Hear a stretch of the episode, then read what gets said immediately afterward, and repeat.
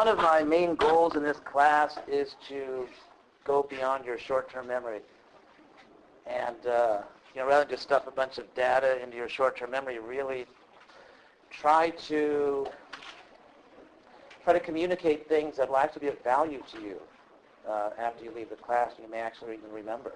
And uh, because it is a, it is a fantastic topic. It's, and uh, so what I've done is I've um, we have certain books we're using, and uh, of course we'll be having class discussions and lectures, and also uh, papers to write. And so all three of them really focus on the same thing. Rather than just like throw out a bunch of data, I'm trying to really structure this and focus on certain important fundamental aspects of this topic so that it should be very, very clear. So when I go over now what we're going to be doing in the class, um, again, don't at all panic if it if you're not completely, you don't know exactly where you are. Because the things I'm going to mention here briefly, we're going to talk about a lot over and over and over again. It'll be extremely clear. And uh, another goal I, I have in this class is to reduce as far as possible your stress level. In other words, uh, there's not going to be any like trying to figure out what's going to be on a test or what you have to know. I'm going to try to make that extremely clear so you can focus all of your energy just on learning. And uh, so basically I'm going to give you today everything, all the requirements for the class. There will be no requirements or tests or anything that you don't know about today and all the questions and so on. So, uh, and there will be no in-class tests actually. It's just going to be two papers. So I'll, uh, anyway, begin the trailer here. As far as the, uh, I'm giving you also today a syllabus and uh, and paper topics. Are two papers. As far as the uh, course requirements, uh, one point which is uh, essential is that basically, well, basically the class is going to happen here in this room. I mean, assuming this building doesn't blow up or anything. So the, the class is essentially going to be in this room. We're going to have readings, and uh, the readings are important because it provides us certain information which is necessary to have an intelligent discussion.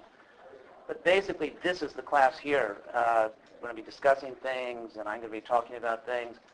And uh, I really never wanted to be a talking book when I grew up. So I'm not just going to repeat what's in the book. I have all kinds of things I want to talk to you about, which which are based on information in the book, which, which are also go beyond the book.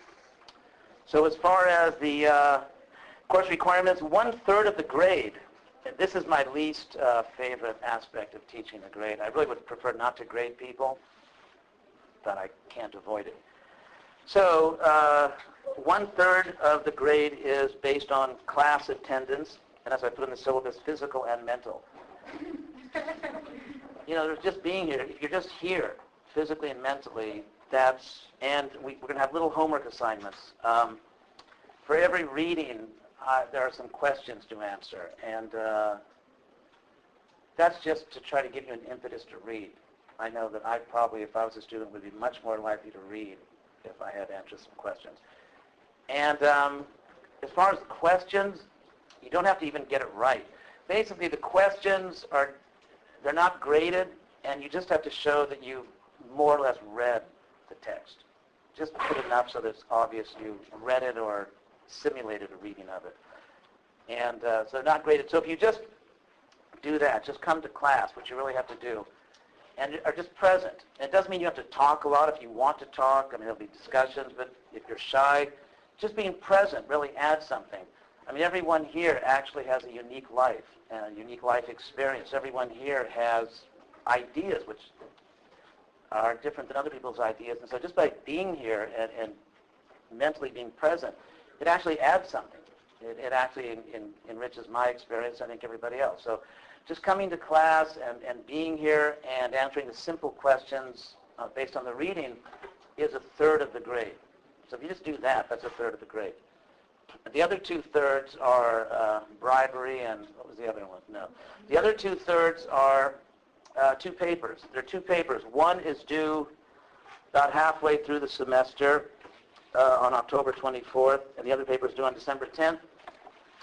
And I'm going to give you today a paper that explains, well, a sheet that explains what the paper is about. And again, uh, it may look a little intimidating at first, but I assure you that we're going to talk about it over and over and over again. So anything on the paper topic that's not clear to you now, I think will become even more clear than you ever wanted it to be by the time you have to write the paper. So uh, those are the requirements. Just come, uh, participate, even just by paying attention. That's a significant participation. And, and just do the papers and the little questions. Again, the questions, you don't have to get the answers right. It's, they're not graded. It's just a way of trying to create a little bit of a healthy amount of pressure on you. So you won't have an anxiety attack, but you will read the selections so that we can have more intelligent discussions in class. So any questions on that so far? No one's left yet. Those are the requirements. Um, and of course, I'm, I'm sure you know what the books are.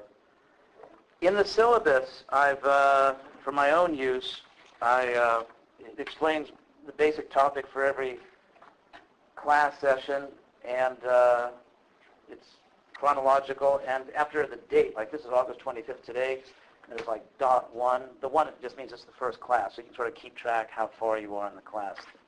I did it for myself, and I thought I might as well give it to you so you can tell, you know, when it's going to end, how much more you have to go. It's like on a flight. Sometimes they show you those little maps on the airplane so you know how much more, how much longer am I going to be on this plane. So now as far as the class itself, I want to uh, go over what I consider to be the relevance of this topic, the methodology which we're going to employ in trying to understand this amazing topic of the religions of India.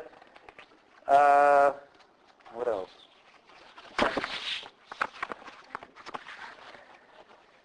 Uh, history. We are basically going to approach this from a historical perspective because it happened historically. That's actually how it happened. Uh, and of course, within different historical periods, we will go off into different topics that are relevant. So it won't be, we won't be enslaved by a historical framework, but basically it'll be logical and historical. And, uh, well, I'll, actually I'll get to that in a second. Uh, the, we're going to be doing dialectical history, if you know Hegel or Marx, but I'll explain that. Again, anything that's not clear to you will be more than clear if you just hang in there. So the relevance, uh, just a few numbers. This is the, India is the second largest country in population in the world, 1.3 billion people as of several weeks ago. And uh, it's one-fifth to one-sixth of the world's population, human population. Second fastest growing economy, the fourth largest economy in the world, the largest democracy, and one of the freest presses in the world. So uh, in terms of its, that's one kind of relevance. I mean, the extent to which you want to know about the world and be prepared to deal with the real world out there in an increasingly globalized planet, India is a very important country and becoming more important every day. So, and people in India have always cared a lot about religion. It's always been very important people in, uh, in India. And uh, therefore understanding the religion of India, the, the, religions of India, and the history of Indian religion is a, an essential part of understanding India. I think that's fair to say. I'm going to put my own little phone clock out there so I, uh, oh, okay.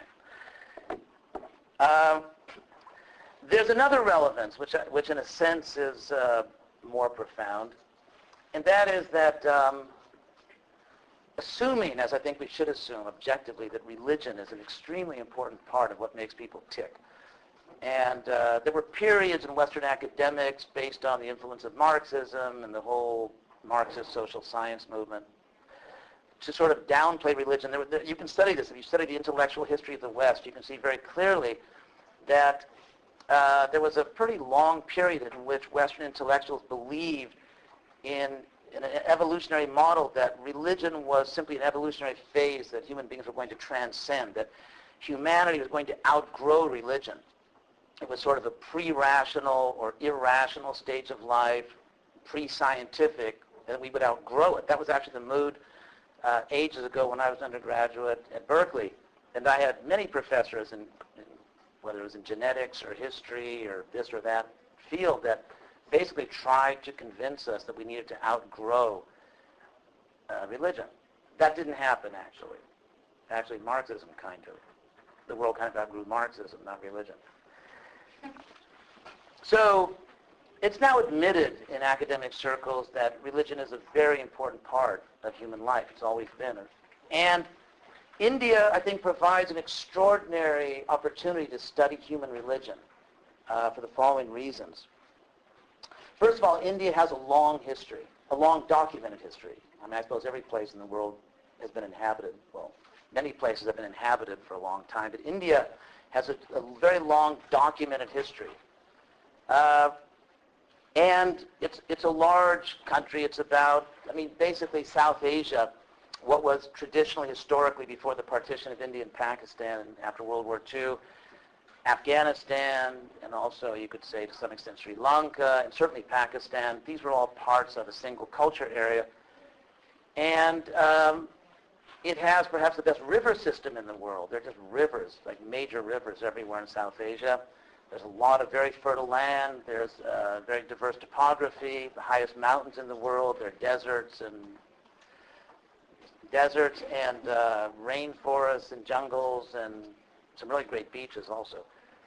Anyway, so because of the, you know, in pre-industrial civilization, having water and having good farmable land and having enough space for everybody meant you get a large population. That's why Mesopotamia, which in Greek, you know, Meso between Potamia, the rivers, Mes between. That's why the Egyptian, the great civilizations of ancient times were all built on rivers for transportation, for water, for irrigation, all that stuff. So India, with all its rivers, always had, relatively for the time, a fairly large population. It, because of the differences in topography and climate, it had a diverse population. And, uh, and this is something I find most remarkable about India.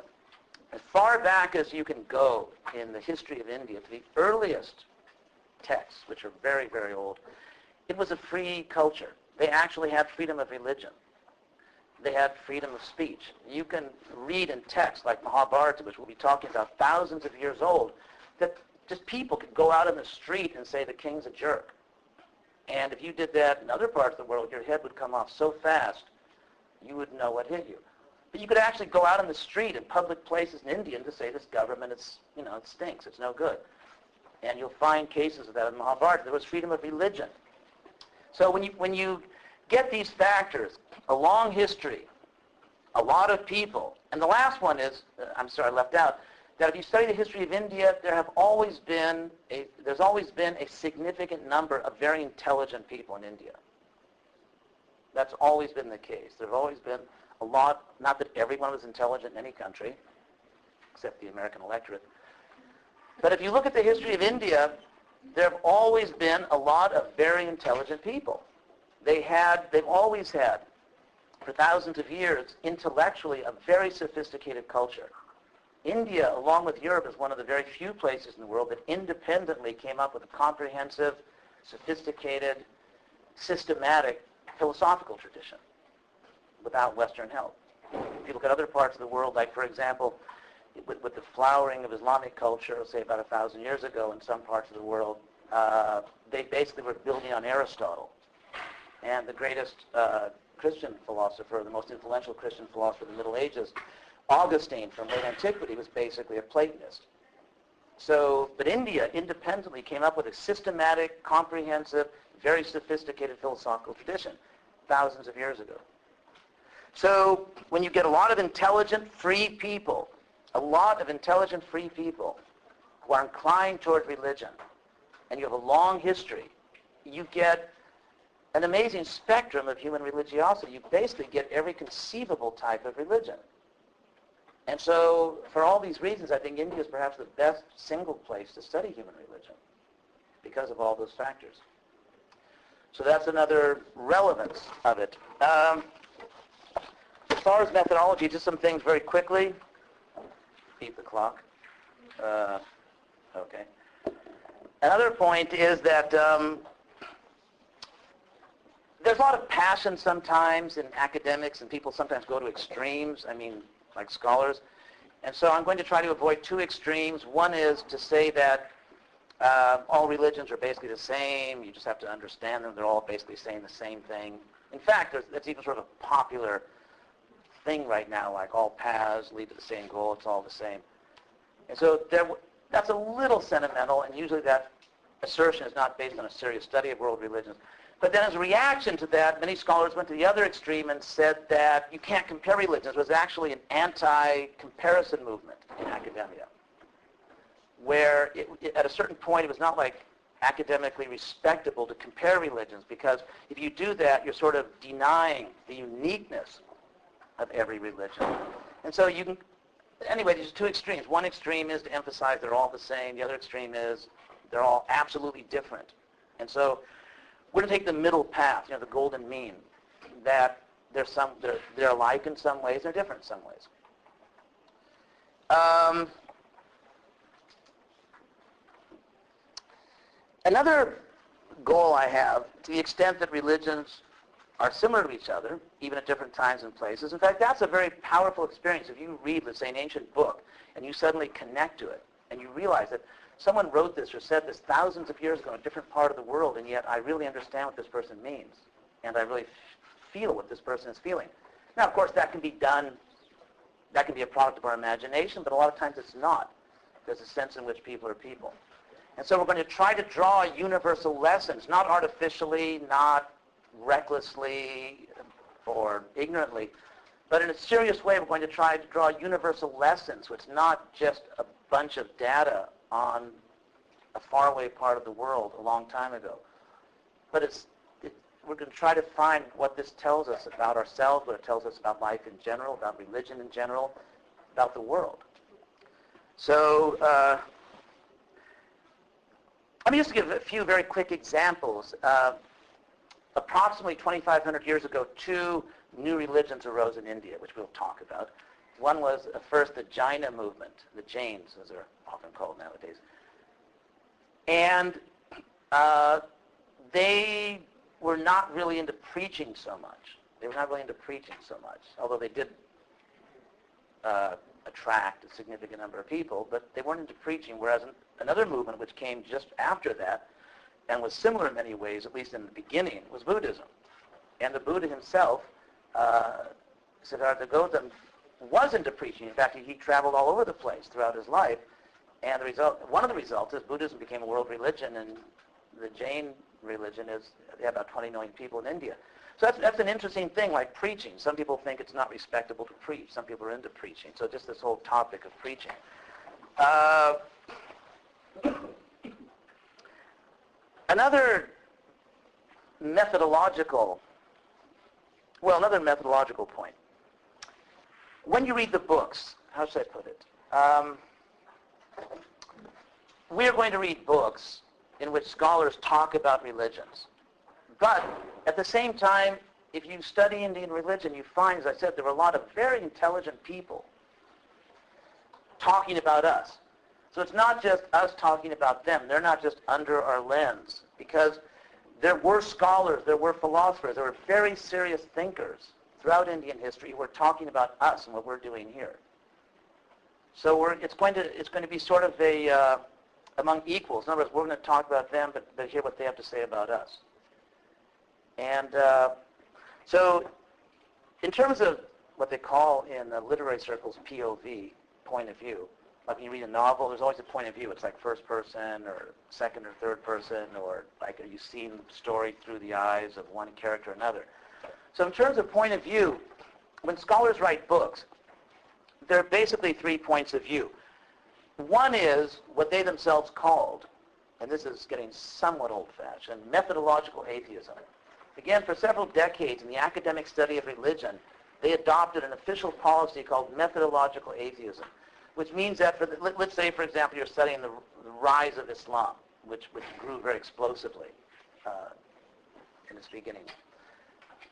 Now, for the purpose of understanding why did that happen, what was the cause of that explosive growth and expansion of Islam, you should assume that the religious claims are not true. In other words, a Muslim might say, well, it grew because God was with us and because this was destined, whatever. So you should assume that's not true and look rather for political reasons, economic reasons, sociological reasons. Now, as unfair as this may sound, this was, for decades, the standard methodology in academia. In fact, I had some knockdown, drag-out arguments with some scholars over this. Interestingly, uh, one of the things that kind of moderated this approach, which is obviously, I think, in some ways irrational, because I think it's always dangerous to assume as true what you don't know to be true. It was the feminist movement in academia. Uh, and basically they said this is an approach of dead white males. I mean, that's a very short version of it, but the entrance of a lot more women into academia actually started to produce more open-minded approaches. And so there's methodological atheism, which some people still follow. And then on the other extreme, there is sort of like the faithful rendition, because religion, up till not too long ago, used to be studied in seminaries. Used to be studied in seminaries and in religious communities. In the, in the Islamic world, for example, there's still, that's still basically true. Most of the study of religion in the Islamic world is done in religious institutions. So with the secularization of the Western world, the study of religion kind of moved into the academy. It's still studied in seminaries, but in terms of mainstream, like what society in general looks upon as mainstream scholarship, that tends to take place in secular universities. And so at first, the uh, secular universities kind of overcompensated and went to this methodological atheism because it was actually not academically respectful. The religion departments years ago were kind of looked upon as, well, that's not really an academic department. Like, what are they doing in the university? So they kind of, you know, they kind of got a complex, overcompensated, went to methodological atheism. Now it's sort of coming back to the middle. So another extreme is just to, let's say, talk about these religions as if, you know, I'm going to get up here and preach. Um, I'm not going to do that. So I'm not going to just uh, be cynical about religious claims. I'm not going to preach. I'm going to try to be sort of in the middle again, which is to uh, simply try to understand what these religions claim about themselves and uh, look at it sociologically, psychologically, economically in different ways, but just sort of reserving judgment. Another point I want to make, uh, which I think is a very, very important point, I think it's one of the real blind spots of our civilization, of our, at least academia in our civilization. If that is, um, I wrote this down actually. Oh, here it is. Here's, here's a maxim, which is that, um, I used to watch Beat the Clock when I was a kid. Um, to affirm or deny, to affirm or deny a proposition entails or requires the same knowledge and places one in the same realm of discourse. Okay, I'll explain what I mean. Let's say, for example, take something outside our area. If I am teaching Greek mythology and I make the claim that, as I've heard actually in classes that I've taken, the Greeks believed there was a rain and thunder god named Zeus. Zeus. Now, we know today that there's not really a guy named Zeus on top of Mount Olympus or whatever, you know, hurling thunderbolts and making it rain. We now know that. Or what if, let's say, I was teaching a class on Greek mythology and I said, actually Zeus is the god of rain and thunder, and if you want your crops watered, if you want it to rain, you'd better worship Zeus. Now my point is that both of those claims are equally religious. For example, let's say I'm teaching simple math, and I say 2 plus 2 is 4. Or I say 2 plus 2 is not 5. They're both statements about math. If I say this math statement is true, this math statement is false, those are both statements about math. And I have to know the answer to mark an answer wrong or right. If you, let's say I was giving a test, and it was actually like a right or wrong test. Say it's a spelling test. Let's say we have a spelling bee like we just changed this into a big spelling bee. And so if you spell a word and I say that's right or it's wrong, it requires the same knowledge on my part. I'm still talking about spelling. So if you say that Zeus is or is not the god of rain and thunder, those are equally religious statements. As much as to say that a particular equation is right or wrong, those are equally statements about algebra.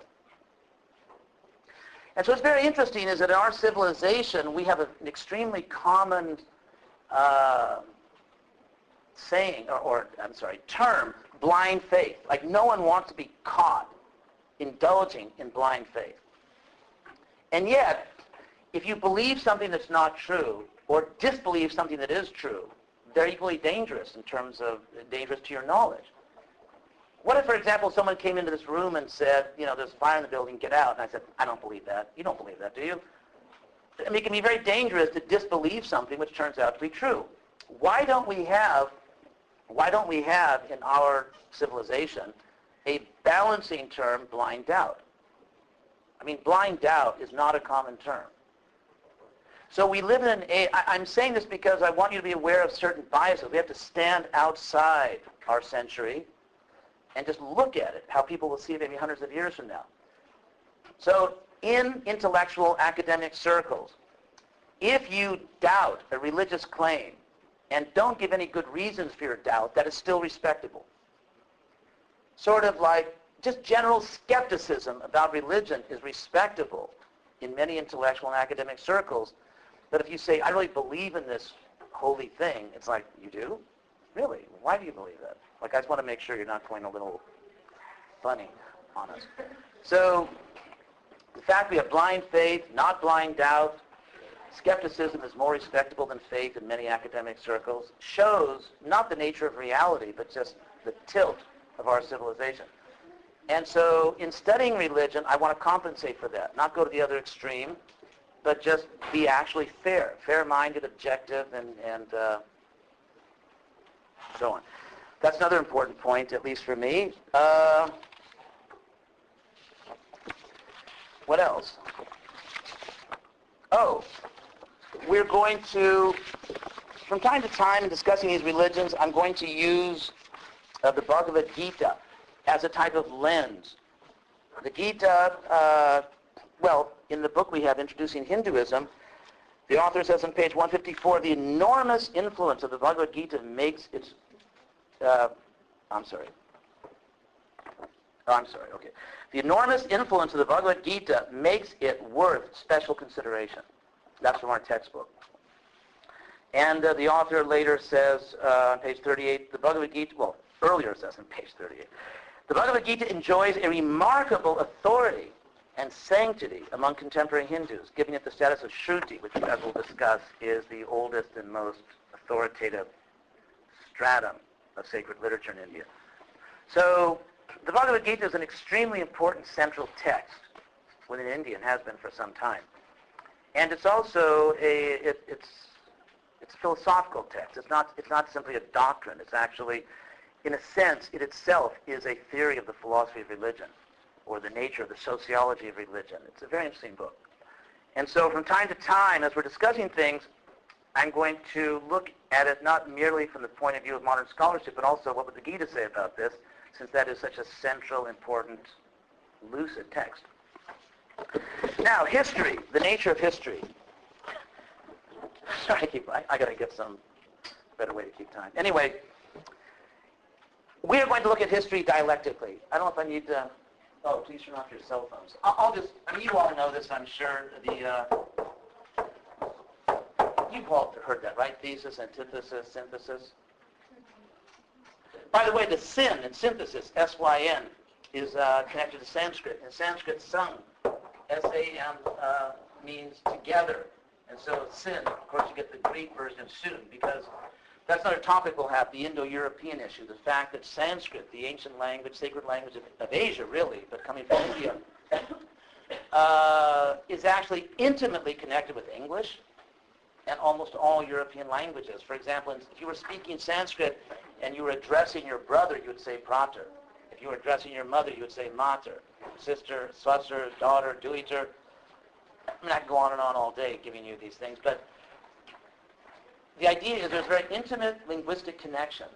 English, a Germanic language with a lot of Roman influence after the Norman invasion, English is intimately connected with Sanskrit, and all scholars and even traditional thinkers in India agree that that means that if you go back far enough, there was an Indo-European civilization. So there is a sense in which, uh, studying ancient India, we are studying a big chunk of the roots of Western civilization. So um, anyway, the thesis, the antithesis, the antithesis, and the synthesis. Of course, Hegel, the great you know philosopher of history, and then Marx. So we're going to be studying history dialectically. And um, as you'll see in, in the paper topics, basically I divide the class into two parts. And there's a paper after each part.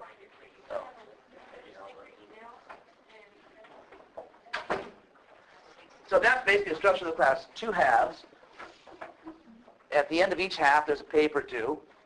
And each half of the course is divided into three dialectical historical phases, uh, which I will, that's not correct, yeah. And that's on the, um, okay.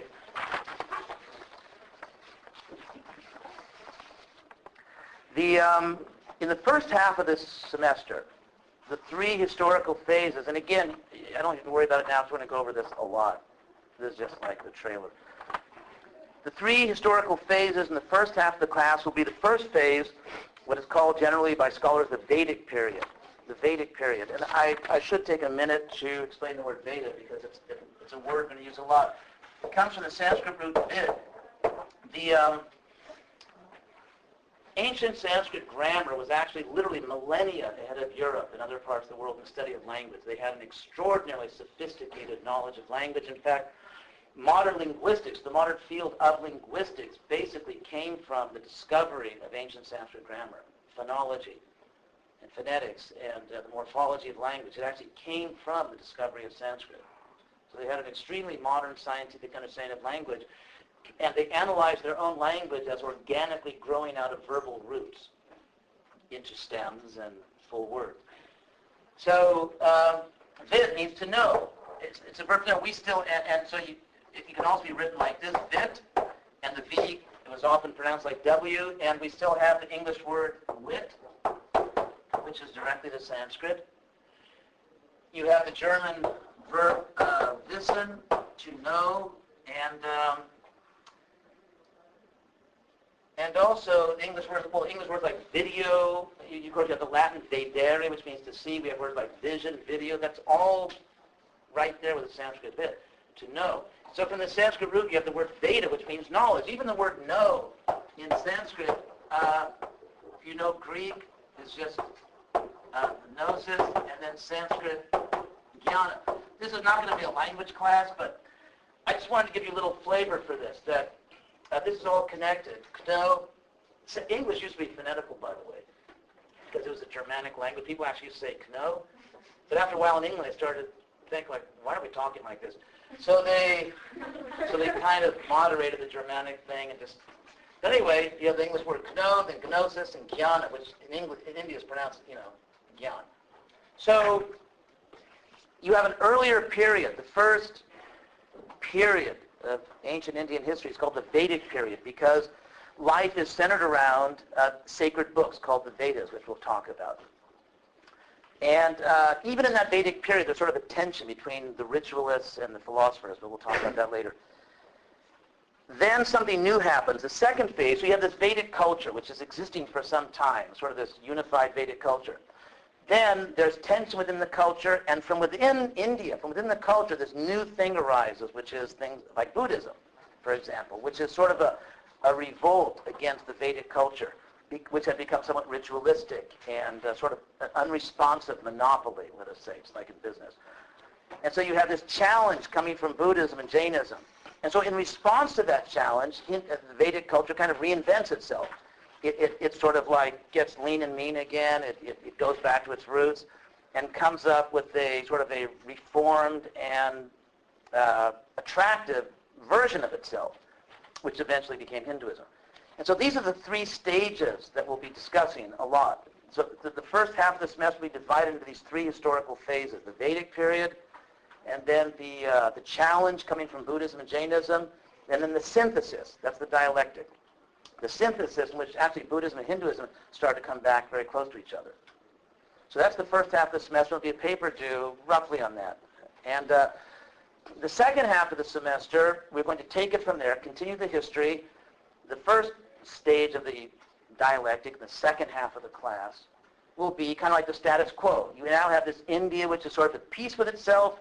Buddhism and Jainism and other, other movements like that have been kind of, to a certain extent, brought back within the fold. There's still a different, they're a separate religion, but everyone's kind of talking to each other and sharing all kinds of ideas and so on. Then about a thousand years ago, something extremely traumatic and violent happens in India, which is a Muslim invasion.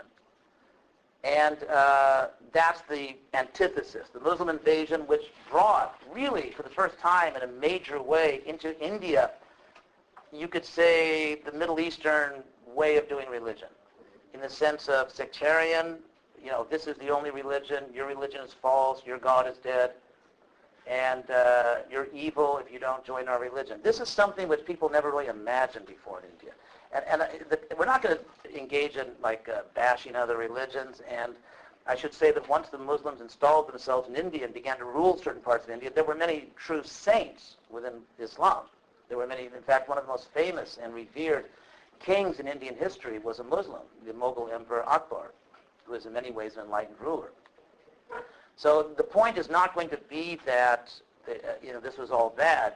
In some ways, it actually was sort of a. It actually had some good effects, as they say in Spanish.